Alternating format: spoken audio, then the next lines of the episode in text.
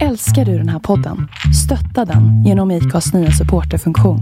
Det är helt upp till dig hur mycket du vill bidra med och det finns ingen bindningstid. Klicka på länken i poddbeskrivningen för att visa din uppskattning och stötta podden. Many of us have those stubborn pounds that seem impossible to lose, no matter how good we eat or how hard we work out. My solution is PlushCare. PlushCare is a leading telehealth provider with doctors who are there for you day and night to partner with you in your weight loss journey. They can prescribe FDA-approved weight loss medications like Wagovi and Zepbound for those who qualify. Plus, they accept most insurance plans. To get started, visit plushcare.com slash weight loss. That's plushcare.com slash weight loss. Quality sleep is essential. That's why the Sleep Number Smart Bed is designed for your ever evolving sleep needs. Need a bed that's firmer or softer on either side? Helps you sleep at a comfortable temperature? Sleep Number Smart Beds let you individualize your comfort so you sleep better together. JD Power ranks Sleep Number number 1 in customer satisfaction with mattresses purchased in-store. And now save 40% on the Sleep Number limited edition Smart Bed for a limited time. For JD Power 2023 award information, visit jdpower.com/awards. Only at Sleep Number stores or sleepnumber.com.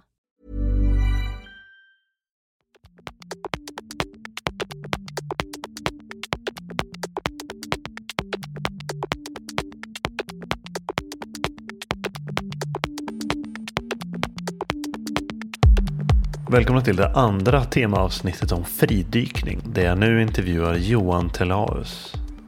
Jag heter Magnus Ormestad och det här är podcasten Husky. Podcasten Husky görs i år i samarbete med Lundhags. Mer information om det här avsnittet och om till exempel det förra fridykningsavsnittet med Ulf Däckstegen hittar ni på huskypodcast.com. Vad, vad jobbar du med? Jag är narkosläkare. Så att jag söver folk och väcker dem förhoppningsvis. Hur länge har du, hur länge har du gjort det? Fem år. Var, varför blev det just narkos? Ja, bra fråga. Ehm, det kändes som den mest stimulerande eh, inriktningen av läkaryrket. Jag, jag tror att jag ville bli läkare när jag var 22 någonting och sen eh, när jag hade läst nästan hela läkarutbildningen så började man komma ut på praktik och då får man ju gå bredvid läkare. Man får gå bredvid kirurger, allmänmedicinare, immunologer och så vidare. Och när jag gick bredvid narkosläkarna och var med dem på intensivvården och och sådär så kände jag liksom att det, det verkade väldigt kul och stimulerande och framförallt utmanande. Och, eh, jag drogs till det. Eh, ja, därför. Du började läsa när du var 22? Ja, jag, 24 var jag. Jag Ah, okej. fick kämpa lite för att komma in på Ja. läkarlinjen. Hur gammal är du nu? Eh, 38. För jag tänker den här, finns det några paralleller kring eh, paralleller med din, din dykning och eh, det intresset? Eh, mellan medicin och fridykning menar du? Eller? Kanske. Eh, mm, inte från början, det var det inte. Utan uh, fridykningen kom ju till, liksom, jag, jag kommer inte ihåg hur gammal jag var när jag såg Stora Blå första gången. Men eh, jag hade ju sett den liksom, tio gånger minst när jag var, liksom, jag kommer ihåg så här, första flickvännen, man låg i soffan en tv-kväll och sådär. Och så, så ja, hur många har du sett Stora Blå? "Ah, nio gånger. Ja, så här, jaha, så här. Liksom, sådär någonting va. Eh, men det var inte så att jag kände så här, oj, en dag ska jag bli fridykare då. Utan då var det bara så här en fascination över hur vackert det där var på något sätt. Ehm, och sen så tog min mamma med mig till barriärrevet på Australien då och så, och så dök vi med tuber när jag var ung, 12-13 någonting. Då dykte jag när jag var 15. Men sen vilade det där tills jag liksom Ja, tills jag gjorde lumpen. Då var det mycket snack om fridykning. Jag gjorde lumpen som röjdykare så det var ju sjukt mycket fys och sjukt mycket eh, dykning. Eh, och det var totalförbud för fridykning då liksom för att eh, det hade hänt lite incidenter och sådär. Eh, men det var mycket snack. Eh, och sen efter det så eh, jobbade jag som dykinstruktör eh, i Lysekil eh, med tuber då liksom. Och så kom eh, den, det var 90 99 måste det varit. Alltså det är länge sedan. Då kom liksom det, den tidens stora stjärna inom svensk fridykning, Bill Strömberg. Han kom och skulle göra ett rekord på det här dykcentret där, där jag jobbade. Och min eh, polare som jag jobbade med tyckte liksom att vi skulle prova på det där, han och jag. Uh, och vi gjorde allting fel. Vi gjorde, gjorde som Enzo gör i Stora Blå. Vi hyperventilerade vid ytan. Uh, vi la ja, säkerheten var totalt katastrofal. Vi hade en skubadykare på 15 meters djup som skulle titta på oss då när vi simmade först då tänkte vi 5, 6, 7 meter och sen simmade vi ner till henne då. Sen så började vi simma förbi henne. Vi hade en lina. Eh, när man går advanced-kursen i, i, eh, med tuber så har man en, ofta en boj upplagd med en rak lina ner till 30 meters djup. Så vi började dyka längs med den här linan då.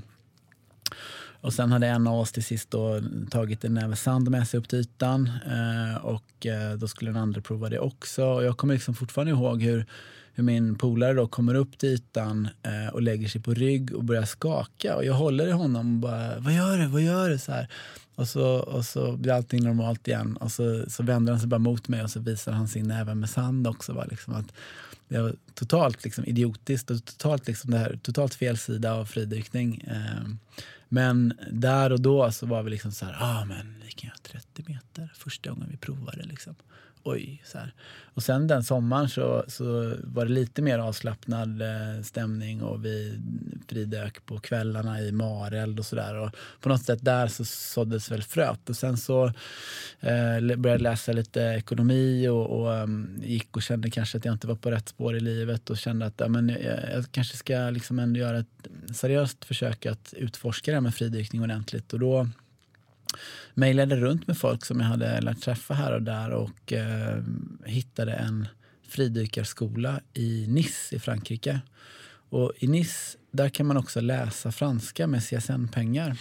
Så det var liksom, jag gjorde, jag gjorde det helt enkelt en dyksäsong där nere. 2001 var det.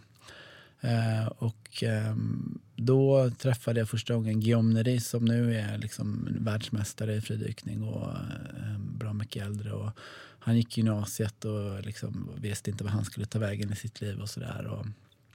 Eh, på den tiden så levde också dåvarande mästaren i No Limit, det är det man gör i Stora Blå där man åker släde upp och ner.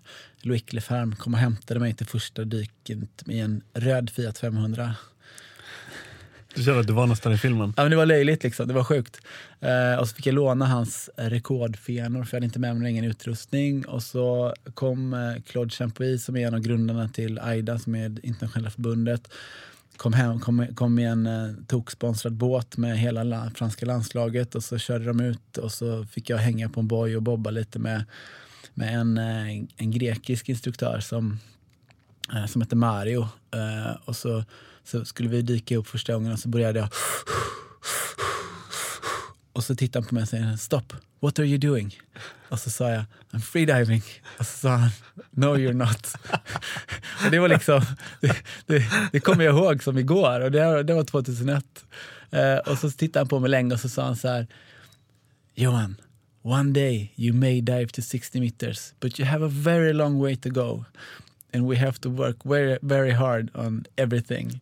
Så att liksom, och där var, då, då, då var jag där nere i fyra månader och fridök. Och jag dök aldrig djupare än 30 meter under de fyra månaderna. Utan det var bara teknik, teknik, teknik, teknik. Um, och jag är så sjukt tacksam för det. Att det var liksom, jag fick den här... Eh, på den tiden så blev man liksom... Eh, om, om man aspirerade på att dyka djupt väldigt fort så fick man inte det helt enkelt. Det fanns dykcenter där det var kontroll och där det var folk som eh, inte hade särskilt mycket respekt för demokrati utan de visste bättre. Och de gjorde faktiskt det. För det är så att är man ny och novis inom fridykning, framförallt om man är ung kille, så har man inte ett omdöme som är tillräckligt för att göra det här på ett bra sätt. Uh, så det, det, var liksom min start på fridykningen och det var perfekt. Det, var, det kunde inte bli bättre. Och när du säger att, ni övade, att du övade teknik där i tre, fyra månader, alltså ja. vad, var i låg den tekniken? Vad var det för? Det var ju väldigt mycket um, väldigt mycket kan jag inte säga. För att för mig, jag, jag tycker liksom att alla frågar så här, är det mentalt eller är det, fys är det fysiskt eller psykiskt att fridyka? Och jag säger alltid att det är ungefär 70% mentalt. Men då, den perioden kanske det var 50-50 Men, men att det var mycket eh, teknik så tillvida med huvudposition, neddykning, fenteknik och så vidare. Eh, men också en stor del eh, mentalt. Men det var inte det här liksom eh, eh, eh, yoga, djupandas, meditativt. Utan eh, eh på det här dykcentret i Nice där eh, åkte man ut en gummibåt, en ganska stor, så här, sju meters, eh, inte ribb så här, som vi har i Sverige som går 90 knop utan liksom en vanlig mm, så här, mjuk, eh, stor, som, där, liksom, där, vatt, där vattenlinjen går väldigt nära eh, pontonen så man lätt kan hoppa upp och ner. Och så lägger de ett ankare på 200 meters djup och så kastar de i fem sex linor varav en lina är skarp och de andra är uppvärmningslinor. Och så är man par, par två och två. Ingen har snorkel därför att man pratar med varandra på ytan. Eh, när man hänger på linan före ett dyk så kanske man förbereder sig i 20-30 sekunder och sen drar man. Det är inte det här liksom ligga och andas upp och eh, liksom hitta sin zon och så här, utan den har man i eh, communityn på båten så att säga. Att man eh, snackar med varandra, man är, man är glad, man är avslappnad, man leker. Liksom. Det, det det. Sen självklart när man väl dyker lite djupare eh, kanske man får två eller tre minuter på sig på, på djupa linan. Eh, men den här lekfullheten och eh, liksom avslappningen och ehm, när man inte fokuserade så mycket på djupet utan att det var mer ehm, annat som var, viktigt. Umgänget var väldigt viktigt. För det är liksom den springande punkten i fridykning. Det är nyckeln är avslappning och, mm. Hela, mm. och skapa, en, skapa en atmosfär och en mentalitet och ett socialt liksom flow då helt enkelt? Alltså, alla har sin tolkning på fridykningen och jag tror att man kan hitta väldigt många och väldigt duktiga fridykare som inte eh, har den här sociala, eh, vad ska vi kalla det för, aspekten på fridykningen. Eh, jag har ju tränat och bott mycket med Herbert Nitsch till exempel som är en av de stora inom fridykning och han har ju i stort sett inte något socialt behov utan han, han har bara liksom ett mål att dyka djupt och så är det bra med det ungefär. Eh, och jag, jag, känner själv liksom som en kontrast, jag har dykt mycket i Sverige, dykt mycket utomlands, att Ehm, de svenska dykarna har ju också liksom en fokusering eh, eh, på prestationen som kanske överskuggar den sociala aktiviteten.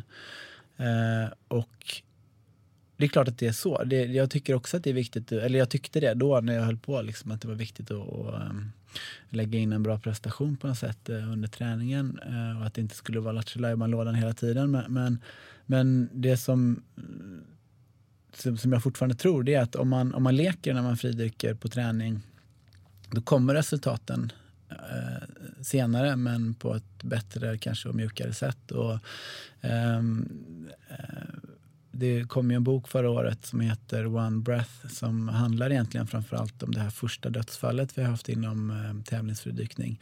Men det är faktiskt en otroligt bra bok och där så har han djupintervjuat ehm, eh, eh, Natalia Molchanova innan hon gick bort. Och hon sa samma sak där, att i Ryssland så, så um, då var det, det var lugnt och avslappnat på träningarna och då kom resultaten sinom tid. Eh, och de kom också bra. Hon hade väl 11 eller 12 världsrekord innan hon gick bort, tyvärr. Men jag, alltså, det är ju sånt som är så högt högst individuellt också. Jag menar, är man en introvert person mm. då kanske det inte passar att, att, ha en lekfull stämning i båten utan då vill du kanske vara inne i din bubbla från du vaknar på morgonen. Men är man lite mer extrovert och social då är det där helt rätt väg. Så man, det är, lära känna sig själv och liksom, att man vet vad, Verkligen. Verkligen. Och det blir nästan lite klyschigt att prata om det på det sättet men, men jag tyckte, tyckte faktiskt att det, att det var lite så att eh, liksom sydfransoserna de eh, ville ha Lattjo lådan eh, Finnarna ville liksom titta varandra mörkt, med så mörk blick och tystnad och så, och så eh, dök man och sen så var det ganska uppsluppet framåt kvällen när man hade eh, kanske druckit några öl eller så. Liksom, sådär. Eh, och, och så, där, så där är det och jag tror att man Eh, som du säger, man får hitta kanske sin grupp som funkar på samma sätt som en själv. Men, men jag, jag hängde uppe mycket då i början på de här grejerna, till exempel det här med snorken. För då ungefär samtidigt så hade vi en dödsolycka i Sverige med en fridykare som kom upp, gjorde okej-tecken till sin parkamrat och sen la sig ner och som parkamraten trodde då andades inför nästa dyk i sin snorkel. Men han hade faktiskt tuppat av med huvudet ner och låg då och alla trodde att han var okej för att han hade snorkel i, i i i masken. Då. Ehm, och, och, ja, jag vet inte. Det, ehm, ja, det är en jättebra fråga faktiskt, det här med om man är introvert eller inte. Ehm, inom inom eh, mitt jobb eh, på narkosen så, eh, så pratar man om eh, faktorer som påverkar patientsäkerhet. Eh, och forskning, framförallt i England och USA, har kommit fram till att den enskilt starkaste faktorn eh, som påverkar patientsäkerheten det är kommunikationen inom det, de eh, personer som tar hand om patienten. Och då tittar man till exempel på traumaomhändertagande. Det är en situation som är väldigt stressfull där eh, eh folk eh, kanske inte har fulla resurser därför att de är inne i vad man kallar för stresskonen. Eh, och där övar man sig på att eh, tänka högt, prata högt, fråga varandra vad man tänker för att liksom, eh, utnyttja varandras resurser på ett bra sätt och, och, hindra varandra från att komma in i den här stresskonen. Och jag tror att, eller för min del var det så med fridykningen också, att eh, om man dök dåligt och kunde prata om det så, så löste man knutarna istället för att eh, eh, vända sig inåt med sina problem. Och, och, och, så är det med fridykning. Alla fridykare har platåer eller väggar där man känner att man inte utvecklas som man vill själv och man har svårt att hitta eh, orsakerna till dem. Och där, där tror jag liksom ändå att jag har dykt så otroligt mycket med folk som eh, svär när de kommer upp från dyket eller liksom slår i vattenytan. Så här. Och för mig skapar det bara dålig stämning. Jag liksom det, det, det är liksom lite så här... Eh, vad, vad, vad, är, vad är det vi håller på med? Liksom? Är det liksom bara liksom prestige och är det bara eh, liksom, Eh, Eh, ett sätt att nå liksom egen självbekräftelse. Liksom, att man ska ha en siffra på sin dykklocka när man kommer upp. Då, alltså det, då, för mig missar man målet då om man håller på att dyka på det sättet. Och, och um, ja, alla, har ju liksom, alla får dyka på sitt sätt, alla gör som de vill. Men, men eh, ehm, jag tror inte att det gynnar uh, utvecklingen av den enskilde dykaren heller om man om man är introvert i sin dykning? Jag tänker, att, jag tänker att det är nästan som jag kan tänka kring många som håller på med så här löpning också. Att, mm. Som är så otroligt... Eh, eller jag kan, jag, från mitt perspektiv eh, så skulle, skulle jag kunna säga så här, ja, men folk är så otroligt klockbesatta och de måste så här, logga allting och titta på, oj nu har jag sprungit det här tempot och den här mm. tiden. Och så. Men å andra sidan sett, om det är det som funkar för att de ska bli motiverade så, så då är det deras sätt. Då är det mm. den personligheten de har. Medan för mig så skulle det vara, jag skulle aldrig orka. Liksom. Mm. Och jag antar att det är lite samma sak med, med, fridyk, eller med, med synen på dykning. Då, antar jag. Ja, men alltså det, det, det, det, det är väldigt mångfacetterat. Um, om, du, om du springer så um, då har du liksom dina fötter, du har din kropp, du har din, eh, din eh, väg du ska springa. Eh, du har potentiella faror och hot i form av rötter, bilar, ehm, medlöpare, vrickade fötter, hälsenor.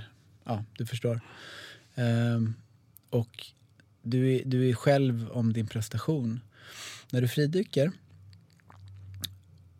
och du eh, Eh, ja, om du bara dyker, om du bara fridyker eh, rakt upp och ner. Om det är på en lina, om det är när du är säkrad med en, en säkerhetslina i den linan eller om du dyker på klippor för att titta på musslor eller vad det nu är så eh, har du alltid parkamrater omkring dig eh, som ska hantera dig om du kommer upp avsvimmad, om du kommer upp eh, och har näsan full med blod, om du hostar blod, om du tuppar av, eh, om någonting annat händer. Eh, och dyker du själv, vilket man aldrig ska göra, men då har du liksom din omgivning kring dig. Alltså fridykning är så extremt... Eh, eh, det har en sån potentiell fara om man gör det fel. Och det är så små, små saker som eh, kan gå fel. Jag var med och utredde en dykolycka för några år sedan där två killar går ut i en, eh, en isvak eh, vid Barva. Och de sågar upp isvaken, eh, lägger i en lina, de dyker längs med linan. De har GoPro på sig hela tiden. De gör dyket helt enligt säkerhetsrutinerna. Eh, och sen så skiner solen, de har dykt med tjocka dräkter, de tar av sig vikterna och de ligger och flyter i vattnet och de tycker att eh, livet leker. Och så säger de till varandra i GoPro-kameran då så att de ska gå under vattnet och utnyttja sin flytkraft. Um, Förstår du? Man blir liksom, gravitationen blir omvänd. Om du flyter eh, så kan du stå på isen upp och ner. Och så kan ah, du gå. Just det, just och så kan du göra hopp till exempel. Så ser det ut som att du är på månen. Att du, liksom, du skjuts upp, liksom upp fast neråt. Då, ja. Och sen flyter du tillbaka upp mot isen som om du landade på marken fast upp och ner. Då. Mm. Och så går de mot eh, strandkanten där isen, inte, eh, där isen har smält, tror de. Fast egentligen går de åt andra hållet. Och de fastnar i sjögräset och båda två drunknar. Två unga killar. Um, allting finns inspelat på GoPro. Och jag tycker det är ett så otroligt illustrativt exempel på hur jävla farligt det här är. Och hur fel det kan gå om man är lite o, liksom, oaktsam. Det är en liten, liten grej. I det här fallet var det en kompassriktning. Och sen blir någonting mer lite fel och så får de panik och så tänker de inte klart och så trasslar de in sig än mer och så går båda två åt fel håll. Um, och det där är liksom... Eh, det där klassar vi ju inte som en fridykarolycka därför att det hände inte liksom på tävling och vi tycker att det är så härligt att vi kan säga att vi är en av de sporterna i världen som har ett ett, liksom ett best track record så tillvida att vi har bara ett dödsfall på 20 år. Men det är ju inte sant därför att vi har de här dykningarna som sker utanför tävling. Och tittar man internationellt så har vi ju eh, harpunfiskarna som, jag menar, det dör ju tiotals per år i, i Medelhavet. Därför att de ska fånga en fisk och simma upp med den och de orkar inte hela vägen. Därför så eh, tycker jag att det här med teamet är så himla viktigt med fridykning. Därför att om du tänker högt vad det är du ska göra så kanske det är någon annan som säger ja fast det där kanske inte är så bra. Och det är därför man ska lyssna på fler, mer erfarna fridykare. Därför att mer erfarna fridykare har varit med längre och de kan förutse risker på ett helt annat sätt än vad noviser kan göra. Alltså det måste, man måste kunna göra många paralleller med riskhantering i exempelvis off-pist-terräng och lavinolyckor Absolut. i grupper. Där du har liksom den här grupppsykologiska aspekten att det är kanske är oklart vem som är ledare just nu. Och alla kanske tänker tyst för sig själva att det här är en dålig idé men ingen... Ja, ja men säkert. Absolut. Hur, vad har det varit för dig liksom med dykningen som har, eh, alltså från det att du dök med tuber till du gick över till fridykning. Vad, vad har det varit för dig som har lockat dig? Att vara i djupet? Helt ärligt så var det ju så att jag, när det började gå bra för mig med fridykningen så blev jag liksom lite fångad av siffrorna också och fascinationen över att dyka djupt. Eh, så lika mycket som jag försöker advokera för att man inte ska vara fixerad vid siffror så, så, så var jag det också. Jag var, jag var eh, otroligt fäst vid liksom att se att det skulle bli lite djupare varje år och sådär. Um, men sen är det ju någonting speciellt med att fridyka som eh, inte handlar om eh, djup på det sättet. Och, eh, jag brukar, när vi sitter liksom på någon fest eller så och folk tittar på mig med rynkad panna och tycker att jag är lite så här dum i huvudet för att jag har dykt så djupt som jag har gjort. Eh, för det är liksom ofattbart. Och, och, då brukar jag be dem att fråga min fru istället eh, vad det är hon tycker är fascinerande med fridykning. För att um, de lyssnar mer på det svaret på något sätt för det känns mer nära till hands. Men jag, jag har liksom ett minne från när vi eh, skulle upp och dyka i en, eh, en gammal nedlagd gruva norr om Stockholm. Och, eh, I den här gruvan så är det väldigt kallt, det blir snabbt väldigt mörkt för det är sediment i vattnet så att liksom man omsluts av mörker efter bara några meter. Eh, och sen kommer språngskikten och de, de, alltså du, du har sju grader eller någonting efter bara 10-15 meter någonting. Och vi har åkt dit och vi tränar inför ett stort mästerskap och jag var egentligen inte motiverad att dyka men jag kände liksom att det var ett sånt där träningspass som man eh, behöver göra. Liksom. Eh, så simmar vi ut i bojen och vi börjar gå ner sakta några meter åt gången så där, liksom, bara för att känna på det. Och så försvinner hon iväg och så är hon borta i två minuter sådär. Och så. Alltså din fru håller Ja. också på att dyka? Ja, ja. Eh, och så kommer hon upp. Eh, och så när hon kommer upp så, det första man ser är ögonen inne i masken. Och det finns ingen sån här lufthunger eller skönt utan det, hon ser bara pillemarisk ut. Och så kommer hon upp med ett leende, hon är inte ens andfådd. Och så tittar jag på henne förvånat för det är liksom någonting som är... Och så säger hon bara så här, det är så härligt när mörkret bara omfamnar dig och trycker till dig lite grann. Och, och för mig var det liksom första gången som hon... För hon tyckte inte så. Alltså vi, vi, vi började fridyka i Nice då och Eh, öppet och klart vatten. Och hon, hon hängde på linan med axlarna liksom långt över örsnibbarna och kunde liksom inte slappna av.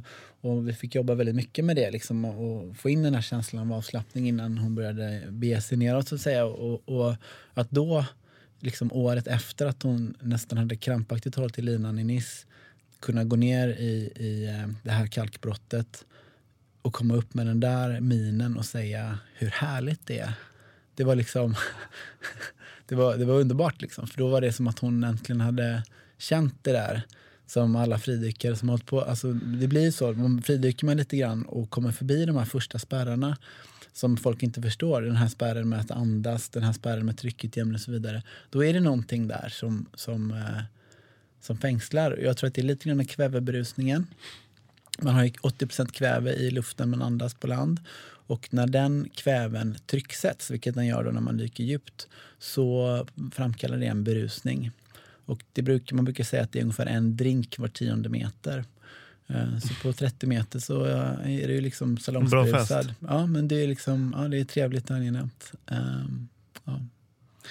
Ska vi hoppa direkt till det då? Att eh, du i egenskap av läkare och fridykare kan på något sätt förklara lite grann eh, vad som händer med våra kroppar och Mm. våra sinnen när man fridyker. Mm.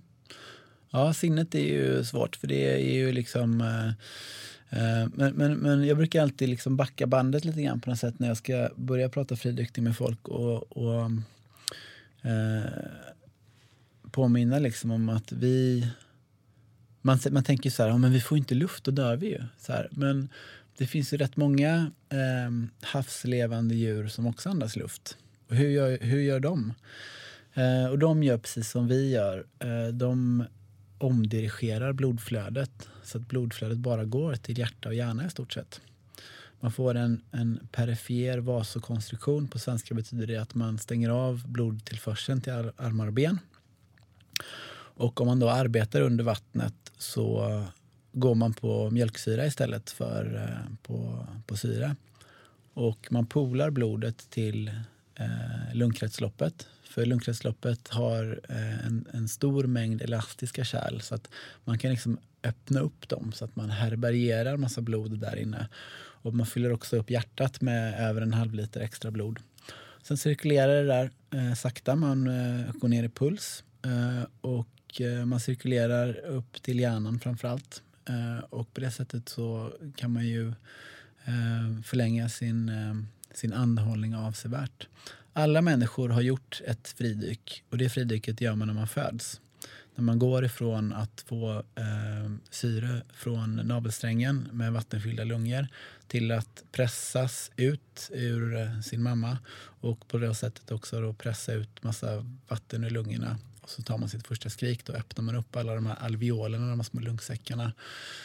Eh, och då tar det ju ett tag innan eh, det här som då sen ska bli ett tunt membran eh, där luften ska gå in i blodet via lungsäckarna.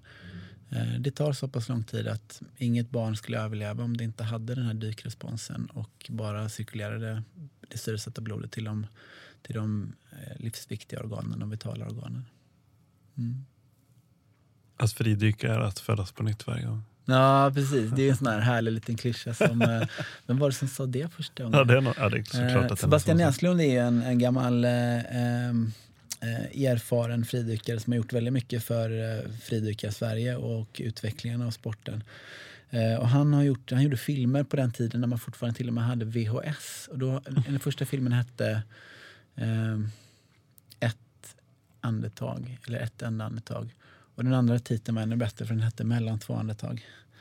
Tvåan. Och båda två, de två filmerna är superbra. Eh, de är ju liksom amatörfilmade eh, men, men man får liksom se Sebastian på ett väldigt sådär självupländande sätt när han eh, håller andan tills han slår i huvudet och, och, och får en bula i pannan. Och, hur han liksom försöker pressa kroppen och konditionera kroppen till andhållning då, liksom, genom att gå och hålla andan på land. Och det var någonting man höll på med då liksom, i tidernas begynnelse men man kanske inte gör det så mycket längre. Var det här innan eller efter Stora Blå? Eh, det här var ganska långt efter Stora Blå. Eh, Stora Blå 80... kom ju 92 ja, om jag gissar nu. Uh, ja. Jag tror att det var 92, precis. Uh, och den, men den handlar ju om, den är ju, eller handlar om, det ska man inte säga, den är baserad på uh, de verkliga eh, människorna, inte en som Molinari utan en som Mallorca som var italienare och eh, Jacques Mayol då, som var eh, fransman. Ehm, och de började då fridyka med släde och innan dess hade Bob Croft, en amerikan, fridykt med släde då för den amerikanska marinen för att se liksom hur mycket tål en människa egentligen. Och då, då hade man ju eh, häpnadsväckande upptäckt att man kunde åka släde till 60 meter utan att dö. Och sen inom bara några år så började då liksom någon slags nästan kapplöpning mellan först då Bob Croft och sen kom också eh, eh, Mallorca och eh, Mayol och liksom, eh, eh, tävla mot varandra. Och Mayol ska officiellt då ha varit den första att bryta 100 meter på släde. Eh, han var ju fransman och det är någonting som man inom fridykar Frankrike liksom var väldigt stolt över. Och när eh, när Guillaume Neri gjorde 105 meter på VM 2005 så var det liksom också så lite episkt då, liksom att man för första gången hade för egen maskin kommit till det här liksom, eh, erkända djupet på något sätt. Då, liksom. ja, alltså skulle, skulle någon hålla på med fridykning om det inte vore för det stora blå? Skulle någon hålla på med fridykning? Ja, alltså, det är ju ja, superbra. Vi skulle haft den här podcasten tillsammans med Erika Chagatai som är eh, forskare uppe på Mittuniversitetet. Hon har ju eh, eh, vad ska man säga, hon stödjer en teori eh, om eh, teorin om strandapan. Jag kan den här jättedåligt så att, eh, ursäkta Erika om jag säger fel nu någon gång. Men, men hon hävdar ju då liksom att hela det här att eh, eh Eh, om man ska liksom titta på evolutionen så har man ju eh, eh, någon slags teori då om att när människan började äta proteinrik kost så eh, började frontalloberna växa och man liksom blev den här tänkande individen som sen kunde utvecklas ytterligare. Och Erika hon eh, brukar förorda den här teorin att eh, den här proteinrika kosten var egentligen, eh, den kom från havet. Att man som eh, strandlevande apa. apa precis kunde börja plocka musslor och ja, men lättåtkomliga proteinkällor från havet. och det är också därför då som vi skulle ha utvecklat subkutan tvätt och ingen päls till skillnad från andra landlevande däggdjur. Mm. jag tycker den, When you're ready to pop the question, the last thing you want to do is second guess the ring.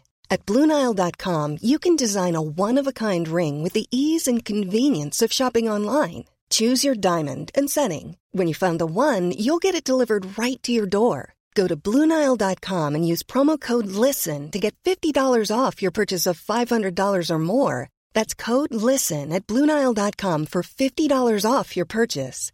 Bluenile.com code LISTEN. There's never been a faster or easier way to start your weight loss journey than with PlushCare. PlushCare accepts most insurance plans and gives you online access to board-certified physicians who can prescribe FDA-approved weight loss medications like Wigovi and Zepbound for those who qualify.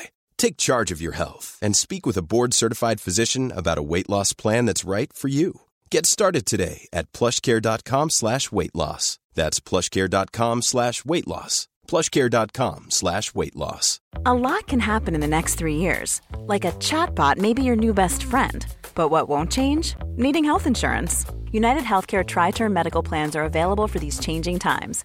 Underwritten by Golden Rule Insurance Company, they offer budget-friendly, flexible coverage for people who are in between jobs or missed open enrollment. The plans last nearly three years in some states, with access to a nationwide network of doctors and hospitals. So for whatever tomorrow brings, United Healthcare Tri-Term Medical Plans may be for you. Learn more at uh1.com. Det finns ju mycket som stödjer den teorin. Um, vet du förresten att det stora blå har ett slut i Europa och ett helt annat slut mm. i USA. Mm. Och att det finns en fransk och en engelsk version och en lång och en kort. Så egentligen är det fyra versioner. Fransk och engelska också? Men är det någon Ja, alltså den är ju, den, de, har- de, är ju, de, är ju, de pratar ju franska och eh, engelska båda skådespelarna. Så scenerna finns ju liksom. Ja, spelar de... s- eh, Arquette talar franska alltså? Hon Alltså- pratar ju väldigt dålig franska. Eh, Okej, så hon pratar ju engelska med eh, dubbning. eller alltså ja, med, eh, vad heter det? Med textning då i... Ja, Det precis. visste inte jag. Mm. Ehm, men för att återgå till eh, våra härliga kroppar. Mm. Vad som händer under andhållning och under fridyk. För det är väl dels där, det är väl två nivåer nästan. Alltså dels bara det faktum att man inte andas. Mm. Och sen så har du ju trycket också. Att du, eh, så, så att det är mycket som händer i många dimensioner. Ja men precis. Ehm, du har ju då, eh, när vi sitter här, du och jag nu, så har vi en pelare med luft. Liksom, från att liksom, atmosfären eh, börjar så packas sig luftmolekylerna ner till eh, marktryck. Och det kallar man för en atmosfär, därför att det är ju en atmosfär så att säga. Då. Um, och uh, en atmosfär luft motsvarar eh, 10 meter vatten. En vattenpelare på 10 meter um, kommer att ge ett lika högt tryck som en hel atmosfär vatten. Och då kan man räkna ganska enkelt bara då liksom att eh, uh, 30 meter blir 4 atmosfärer och så vidare. Um, så tar vi ett djupt andetag och simmar ner på 10 meters djup så har vi halverat lungvolymen därför att Eh, en av de här gaslagarna som man får lära sig när man dyker eh, förklarar då att det är ju som att du tar en plastpåse och blåser in luft i den och så stänger du den. Eh, den kommer ju ha samma tryck inne i sig som trycket runt omkring den. Eh, så eh, går det upp ett flygplan med den till exempel då vill ju luftmolekylerna inne i påsen eh, eh, leva lika fritt som eh, luftmolekylerna runt omkring och då kommer påsen bli alldeles utspänd. Det är därför man på långflygningar när man dricker ur en vattenflaska och landar med planet så är vattenflaskan skrynklig. Eh, och det är samma princip fast omvänt då att du har haft ett lågt tryck i, i flygkabinen och sen när du går ner så trycker du ihop de här luftmolekylerna av den här luftpelaren då som vi just pratade om som är här nere på, på land. Ehm, och det där fortsätter ju ner då i djupet då, så 10 meter eh, eh, då har du halva djupet eller halva trycket eh, i lungorna, halva volymen i lungorna och dubbla trycket eh, på alla organ. Och på 30 meter då har du en fjärdedel eh, av volymen. Och en fjärdedel av en, ett fullt andetag, det kallar vi för residualvolym på, på ehm, läkarspråk. Eh, så har du liksom en total lungvolym på 8 liter så brukar du ha en residualvolym på 2 liter. Och vad är då residualvolymen? Residualvolymen är eh, man kan ju jämföra liksom lungorna med en sån här blåsbälg som du har till en brasa när du ska liksom pumpa extra luft. Den bälgen är gjord liksom av en liten eh, skinnsida och så är det två träsidor. Och bröstkorgen är likadan. Du har ju det mjuka diafragma och sen har du hårda strukturer i form av eh, revben helt enkelt, eh, mestadels runt omkring. Revbenen de funkar lite som eh, handtagen på en hink. Du kan lyfta och, och, och, eh, och släppa ner eh, handtagen. Och den här eh, rörligheten i bröstkorgen den kan man också öva upp. Um, men om du liksom dyker och simmar ner till, vi säger 30 meters djup då, och du når den här residualvolymen som man då eh, är det, det minimala volymen du har i din bröstkorg när du har andats ut allt vad du kan. Fortsätter du ner förbi det djupet då så skapar du ett undertryck i, eh, i eh, det, det luftrum då som lungorna består av. Eh, men där blir det jätteintressant för där är ju liksom ingen forskare överens om vad som händer sen. Det man vet är ju då, som vi pratade om innan, att dykresponsen gör att vi polar blod till lungkretsloppet. Att den prioriterar eh, blodcirkulationen helt enkelt. Tillsyresätta ja, blodet. ja, eh, precis. precis. Och, och det, dels är det dykresponsen som gör att man eh, eh, förlägger en stor del av blodvolymen in i thorax. Men sen är det ju också det här undertrycket du skapar av att fortsätta ner. Det undertrycket suger ju blod liksom in i bröstkorgen. Och ju mer blod du fyller bröstkorgen med, ju mer plats tar du upp eh, av det här som var luft förut. Och, och så länge du tar upp plats i bröstkorgen så minimerar du den här eh, trycksänkningen då. Det här när, närmast vakuumet som du får i bröstkorgen av att du fortsätter att dyka djupt. Då. Eh, och till sist blir det ju så att du ändå får ett ganska högt tryck i, i eh, det man kallar för lungkretsloppet som då alltså är den cirkulerande blodvolymen, blodkärlen i lungorna. De eh, får ju ett högt tryck in i sig medan omgivande luftbärande system, alltså de här lungblåsorna eller alveolerna som de heter, de har ett undertryck i sig.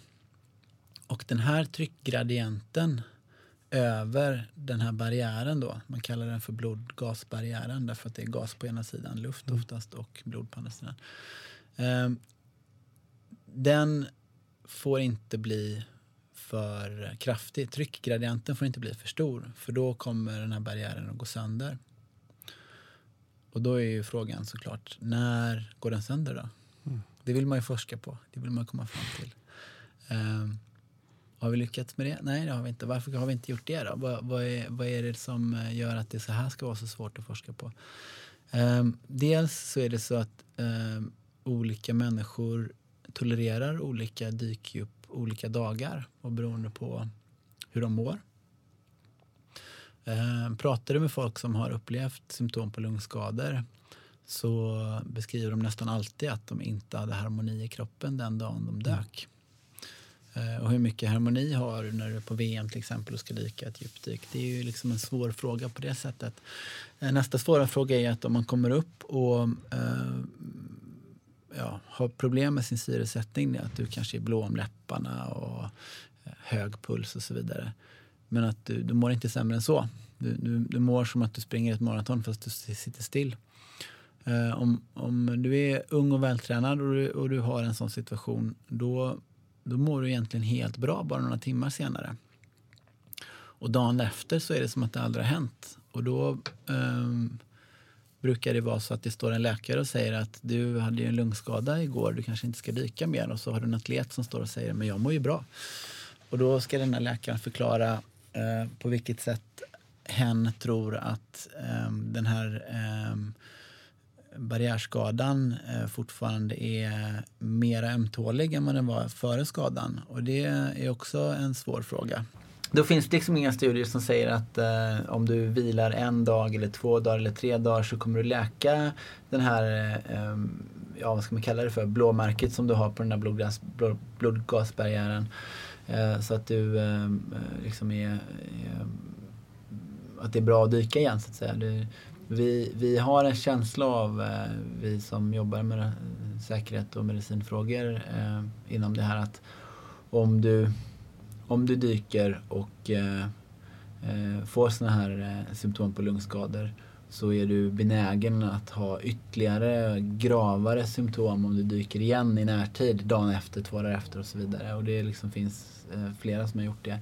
Det som är problemet är ju att det är flera som har haft eh, symptom på lungskador och så dykt djupt dagen efter det och, sen, och då inte haft symptom. Liksom. Och, och då jaha, vad, vad, vad händer då, då? Och då, då har vi liksom, vi har tyvärr liksom en sån här, vi har lite sån här superstars inom fridykningen då och det är bland annat då Alexej Molchanov som vi pratade om här innan.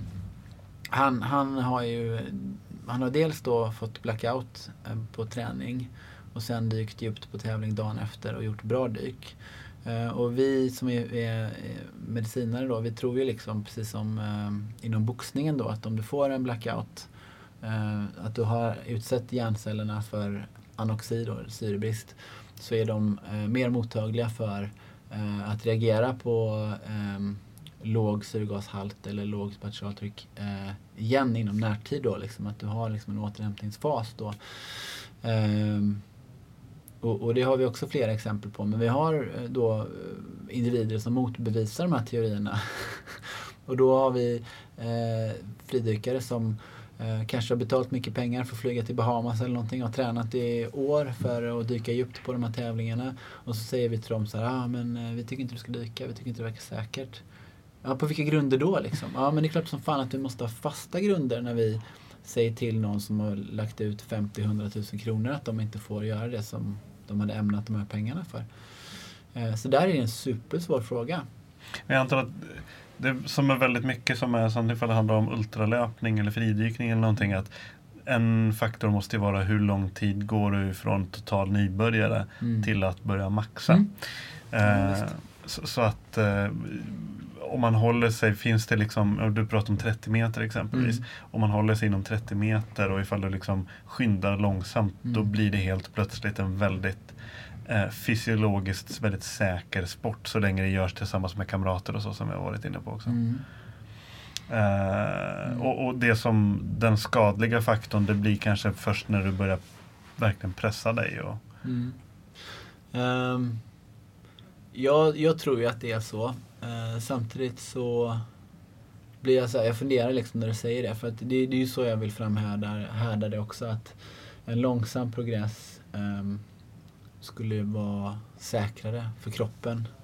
Ehm, eh, och eh, ehm, Alec, uh, um, uh, Eh, Natalia Molchanova pratar om det i den här boken som vi pratade om, One Breath. Då beskriver hon precis det, liksom, den här långsamma progressen. Och hon var ju elitidrottare sedan tidigare, innan hon började med friidrottning. Och hon sa att där var det också samma sak. Liksom, att driver du för hårt så blir du skadad. Och, och inom fridykning så är det de här lungbildsskadorna som man ser. Man ser inte andra grejer på samma sätt som inom andra idrotter. Då.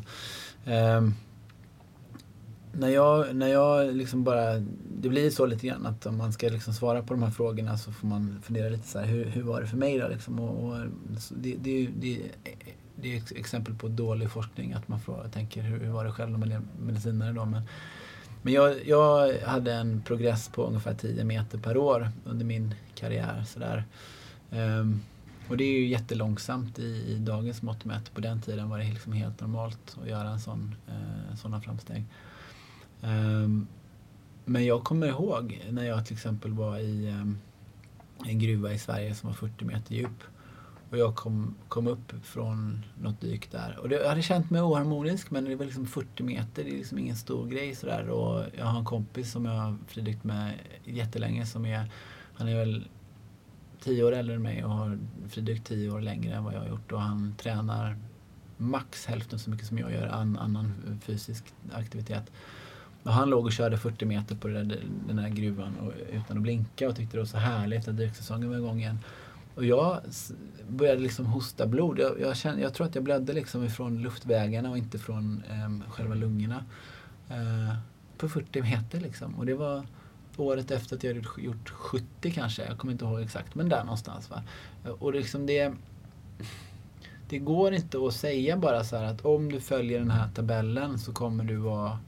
Eh, kommer du inte ha några negativa händelser under din friidrottskarriär. Eh, utan det måste hela tiden vara eh, hur mår du idag? Hur känns det? Hur är kroppen? Och problemet blir ju att håller man på sådär hela tiden då, då kommer man ju ingenstans heller.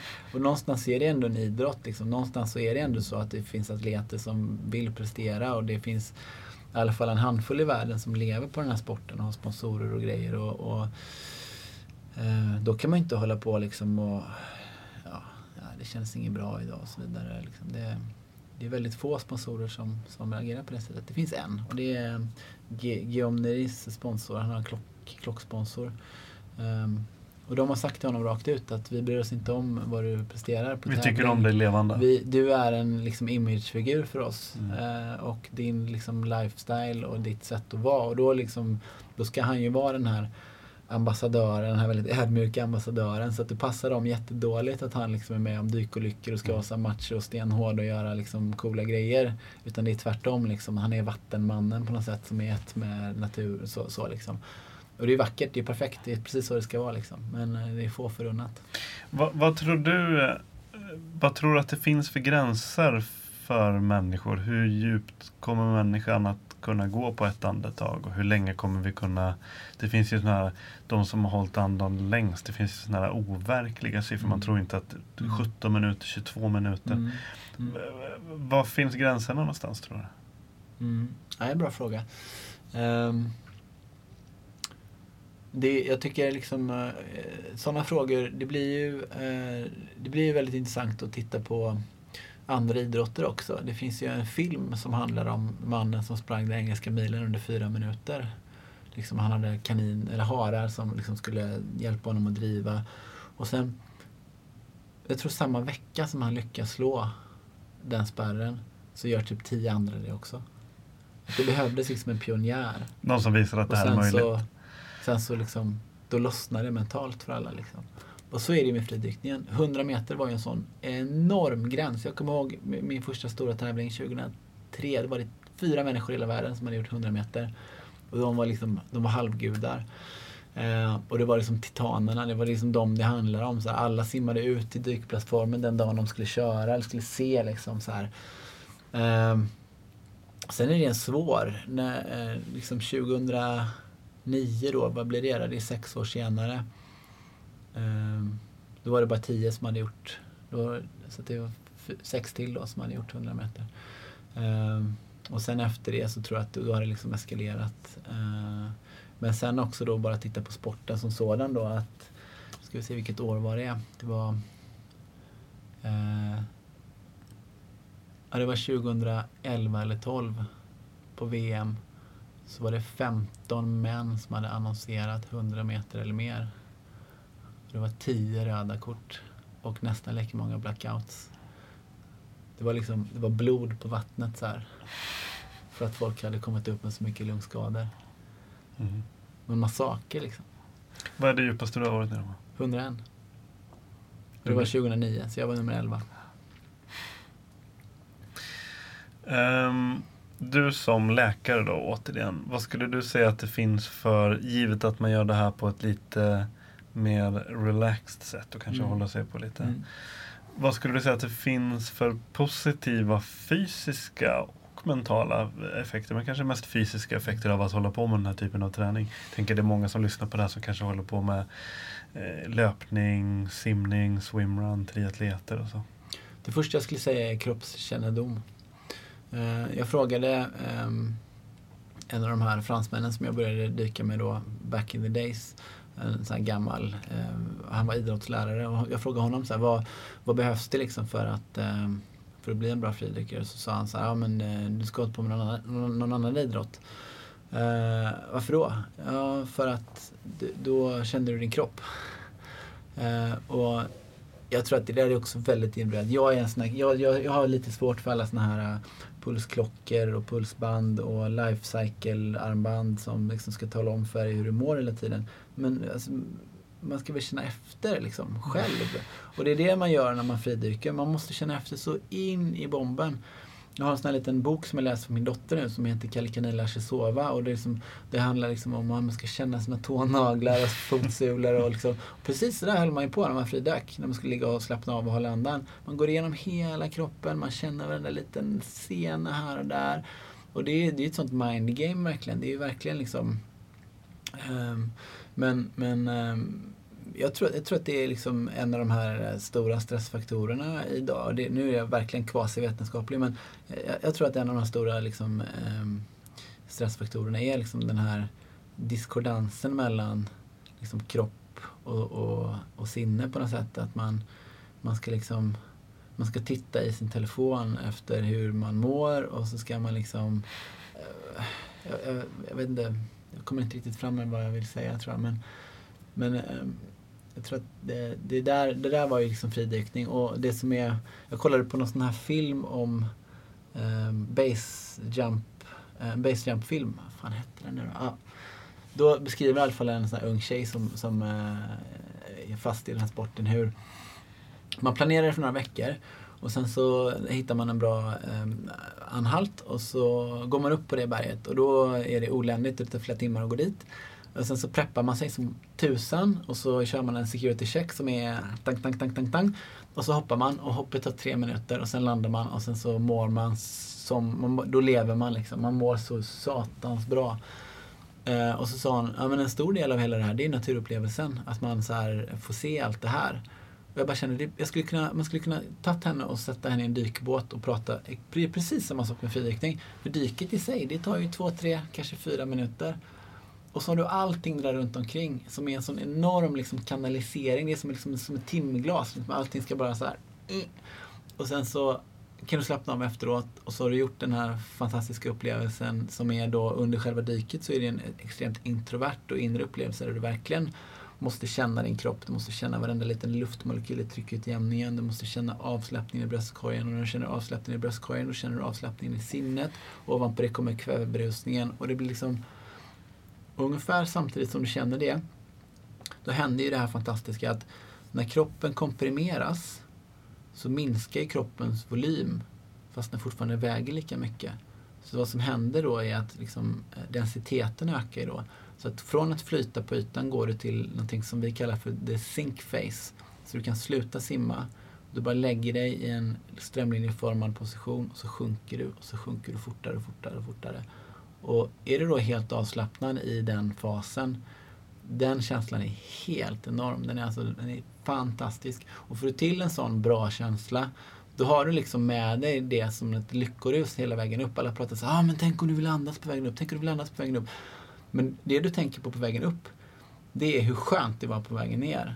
Och liksom vilken, vilket bra dyk det var då om du fick det. För det, det är ungefär som att slå, eh, slå i en klocka och tonen, om tonen är ren eller inte. Det är så det känns i kroppen. Är tonen ren? Får, det, får den här kling och så, ja. och så simmar du upp. Och så känner du hela tiden hur flytkraften ökar och så blir det ljusare och så blir det varmare. Och plötsligt på 20 meter så har du din kompis där som ler emot dig. Det är din säkerhetsdykare som också är fridykt. Och när du ser, jag brukar alltid känna att så här, mentala bilden är en båt som anlöper hamnen och när, när båten kommer innanför vågbrytarna då är man ju safe liksom. För mig är liksom blicken från säkerhetsdykaren, det är vågbrytarna för mig. Då kan jag liksom, det spelar ingen roll nu, då är, nu är allting, allting är bra. Eh, eh, och, och, då tänker lyssnaren så här, men han sa ju att allting var bra innan. Vad, vad menar han med att allting är bra? Och det är väl precis det som är att som, man är ju ändå ute på man är lite grann på utflykt när man fridyker. Och, mm, alltså, jag garvar som fan när jag lyssnar på en, en grottklättrare som frågar vad är det bästa med grottklättring? Ja, det är att komma ut. Och någonstans är det så med fridykning också att det är ganska kul att komma till ytan. Även om det är fantastiskt att fridyka så är det fantastiskt att komma till ytan också. Och, ja, jag kan inte förklara den känslan bättre men, men, eh, men just den där sjunkfasen när kroppen är i fullständig balans och samklang. Det, det tror jag um, har man med sig det i andra idrotter också, hur man liksom ska få kroppen att känna sig i fas, så, så tror jag man kan eh, vinna mycket på det. Har din syn på, på din kropp och på den mänskliga kroppen rent generellt, har, har den utvecklats mycket så här dum fråga att säga till en läkare som har pluggat till läkare också. Men, men förstår du, har, har, mm. har fridykningen bidragit med någon slags djupare förståelse för sakernas skulle, sammanhang? Ja. ja, men jag skulle säga ja på det. Därför att eh, eh, jag började ju liksom seriöst med min fridykning ungefär samtidigt som jag började läsa medicin. Eh, och då blev ju liksom lungfysiologin och cirkulationen blev ju jättespännande för mig. Jag kommer ihåg liksom när jag satt på en föreläsning och frågade om man fick en, en, eh, en kontraktion, en sammandragning av mjälten i kroppen när man... Eh, eh jag kommer inte ihåg om jag frågade vid adrenalinpåslag eller vid andhållning men då tittade den här föreläsaren på mig länge. Det var en gammal, gammal sån här äldre herre med tweedkavaj liksom. Så sa han så här Ja, men det har man sett på djur men så är det inte på människor. Och det där kommer jag aldrig glömma. Jag kommer ihåg att jag tänkte så här men vi är väl djur också, liksom. För det första. Eh, och sen så eh, Erika Chagatai var ju liksom en jättespännande liksom, guldgruva av kunskap på något sätt på den tiden. För hon var ju en av de här första eh, forskarna som liksom tittade just på sånt här. Hon började titta på, med ultraljud på mjälten eh, på människor när de höll andan och sådär.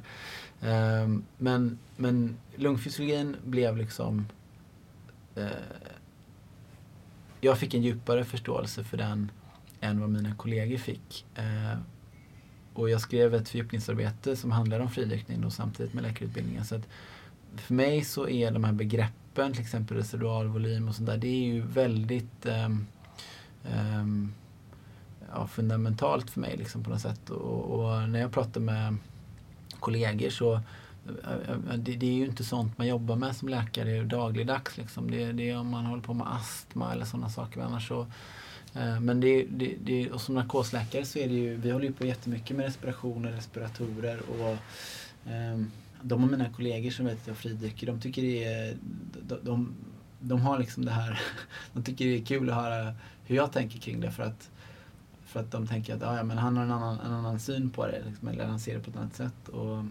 lite så kanske det är, men sen så tror jag att det är väldigt viktigt också att se på skillnaden mellan unga, friska, fridykande individer och de här multisjuka äldre som vi får in. Det är, liksom, det är natt och dag, verkligen.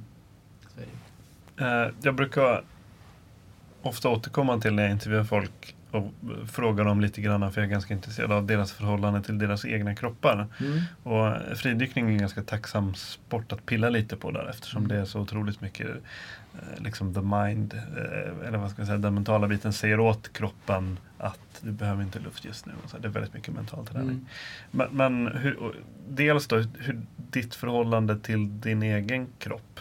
Eh, men även kan, kan det liksom kan man dra det så långt så att den mentala styrkan kan sätta kroppen i trubbel? Liksom? Ja, definitivt. Det är ju det den gör när man dyker för djupt. Eh, och och ja, tuppar av på vägen upp till exempel. Eh, eh, så är det ju. Eh, definitivt. Alltså, ehm, eh, ja, Eh, jag, jag, tänker att du frågar utifrån liksom andra idrotter där man, man springer, att man liksom kan pressa sig så mycket. Så, ja, sådana saker. Uh, nej men det är det som är så svårt med, med fridykning. Alltså när man är novis på fridykning då har man, är man ofta begränsad av sin tryckutjämning. Och då kan man vara uh, Ja men alltså nidbilden igen då, eller liksom det typiska då unga män som ska... Jag, jag har ju liksom kompisar som jag sitter och pratar med när jag förklarar länge och väl att vi ska inte fokusera på djupet idag. Och sen sitter vi i båten och så tittar de på mig och säger jag ska göra 20 idag. Så här, men du är 30 år gammal, fan väx upp liksom. men men då, då vad som händer då är liksom att de simmar ner till 5 och så skar de ut till 10 och så pressar de öronen och så eh, blir de svullna i sina hörselgångar och så kan de inte trycka jämna alls. Och så har de med sig sin flickvän som skiter fullständigt i djupet och som sakta men säkert drar sig ner för linan, trycket jämnar i lugn och ro, lyssnar på instruktionerna att hon ska titta mot ytan när hon ska upp, titta mot eh, linan när hon ska ner, eh, fokusera på här och nu, applicera lite mindfulness-tanke så här. Eh, och sen är hon nere på 15 och är supernöjd med det. Liksom, medan hennes kille sitter i båten med ont i öronen. Så här. Det har liksom hänt så många gånger så att jag vet inte. Eh, och där tänker jag att det är bra att hans, tryck, att hans tryckutjämning inte funkar därför att den är ju begränsande. Och det är det som hände när, när tryckutjämningsteknikerna lärdes ut via internet liksom, och liksom hela den eh, grejen kom igång. Um, då kunde man sitta hemma på kammaren och lära sig tryckutjämning på sånt sätt att man sen kunde hoppa ner i vattnet och inte längre vara begränsad där. Och då så blev det mer dykolyckor. Det var mer blackouts, det var mer eh, lungskador och så vidare. Eh, och det, det, jag tycker att man alltid ska ha någon annan med sig när man dyker. Och så ska man fråga den personen vad den tycker att man ska dyka på för djup. Därför att man ska inte avgöra det själv. Och så funkar det aldrig. Alltså, det blir så osoft också. Det, folk känner sig inte bekväma med det. så här Ja men jag tycker 60 fast du själv tycker 65. Ja, det blir lite, varför tycker du bara 60 för? Och så ska man behöva förklara det och så här. Men jag tror att det är så man skulle göra fridykningen säker. Och inför varje tävling ska man ha en coach också som gör samma sak. Coachen bestämmer. Har du några nya mål med fridykningen? Hur, hur, ser, du, hur ser din fridykning ut idag? Hur ser du på fridykningen, din fridykning i framtiden? Mitt, mitt mål eh, med, med, med liksom det låter superfånigt för att nu pratar vi om en helt annan sak än vad du egentligen frågade. Men, men mitt mål för sommaren till exempel, det är att göra min dotter van vid vatten så att hon inte är rädd för det. Hon kan, liksom, hon kan simma men hon kan inte doppa huvudet utan att liksom bli så här. Så, så det är en sån utmaning för mig. Liksom att, att inte pressa men ändå så här, ja, göra henne harmonisk med vattnet. Så um, och att min fru börjar dyka igen efter sina graviditeter liksom, och känner att hon får möjlighet till det. Jag har liksom min det är ju samma sak med skidåkning. Så här, nu när jag åker skidor med mina barn så har jag ju lika kul av att åka och ploga i backen och titta på när de lär sig åka som jag hade när jag eh, åkte djuppuderåkning eh, själv. Liksom. Med fridykningen så eh, jag gläds åt att andra kan utvecklas. Jag gläds åt att sporten kan utvecklas. Att vi eh, fick ett fulltecknat SM här nyligen. Eh, min stora vision med sporten som sådan är att vi återinför de gamla ytprotokollen. Det vill säga att du skulle komma upp och titta på dykaren och inte ha tecken till syrebrist överhuvudtaget. Idag kan du ju komma upp och se ut som en boxare som just har blivit räknad till nio och fortfarande få ett vitt kort. Och det har gjort sporten farlig. Det har gjort att folk pressar sig till gränser som är osunda och farliga. Uh, och det sätter ju liksom både säkerhetsdykare och medicinskt ansvariga i en helt annan sits än vad det gjorde på den tiden då efter, före 2005 när, när folk dök helt inom sina marginaler på, på ett helt annat sätt. Så det är liksom, det skulle jag önska att jag kunde bidra till på något sätt. Har du någonting du vill tillägga? Um, jag skulle tillägga att fridykning är jättelätt att hitta information om på Youtube och på, det finns massa forum. Det är bara att googla på freediving. Um, man ska aldrig, aldrig, aldrig vara ensam. Man ska alltid se till att dyka med någon annan som har dykt förut. Um, jag tänker inte liksom så här, jag tycker inte att man behöver göra som Pade och säga att du måste gå en kurs liksom. Det är, det är, för fridykning är någonting som vi egentligen alla har hållit på med när vi simmar, liksom, simmar um, och ska hitta någonting på botten som våra barn har tappat när vi lekte som barn, när vi snorklar på Maldiverna. Så det är egentligen fridykning och liksom, det är en enorm gråskala mellan att snorkla och att eh, tävlingsfridyka. Men alla är vi där någonstans och alla har vi gjort det. Och, eh, jag tycker det är eh, viktigt att man förstår hur, eh, hur ehm, hur ofarligt det kan vara med vatten eh, om man liksom lär sig hantera vatten. Eh, och, eh, ja, eh, jag skulle liksom vilja ge fridäckningen till folket på något sätt. Eh, det är väl det jag försöker säga. Att man förstår att vatten är, är ofarligt om man respekterar det. Och att man, man ska ge sig ut och inte vara rädd för det. Tack så jättemycket för att du tog dig tid. Husky finns även på Facebook, Instagram och Twitter. Podcasten Husky görs i samarbete med Lundhags och den produceras av Husky Productions. Musiken görs av Joel Mull.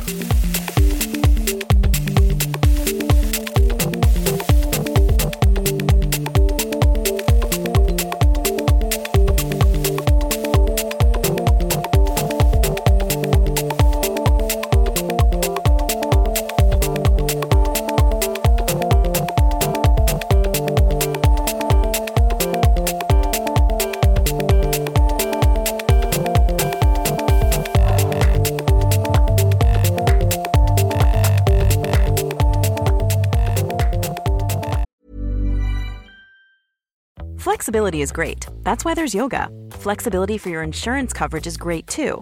That's why there's United Healthcare Insurance Plans. Underwritten by Golden Rule Insurance Company, United Healthcare Insurance Plans offer flexible, budget friendly coverage for medical, vision, dental, and more. One of these plans may be right for you if you're, say, between jobs, coming off your parents' plan, turning a side hustle into a full hustle, or even missed open enrollment. Want more flexibility? Find out more about United Healthcare Insurance Plans at uh1.com. Mom deserves the best, and there's no better place to shop for Mother's Day than Whole Foods Market. They're your destination for unbeatable savings, from premium gifts to show-stopping flowers and irresistible desserts. Start by saving 33% with Prime on all body care and candles. Then get a 15-stem bunch of tulips for just $9.99 each with Prime. Round out Mom's menu with festive rosé, irresistible berry chantilly cake, and more special treats. Come celebrate Mother's Day at Whole Foods Market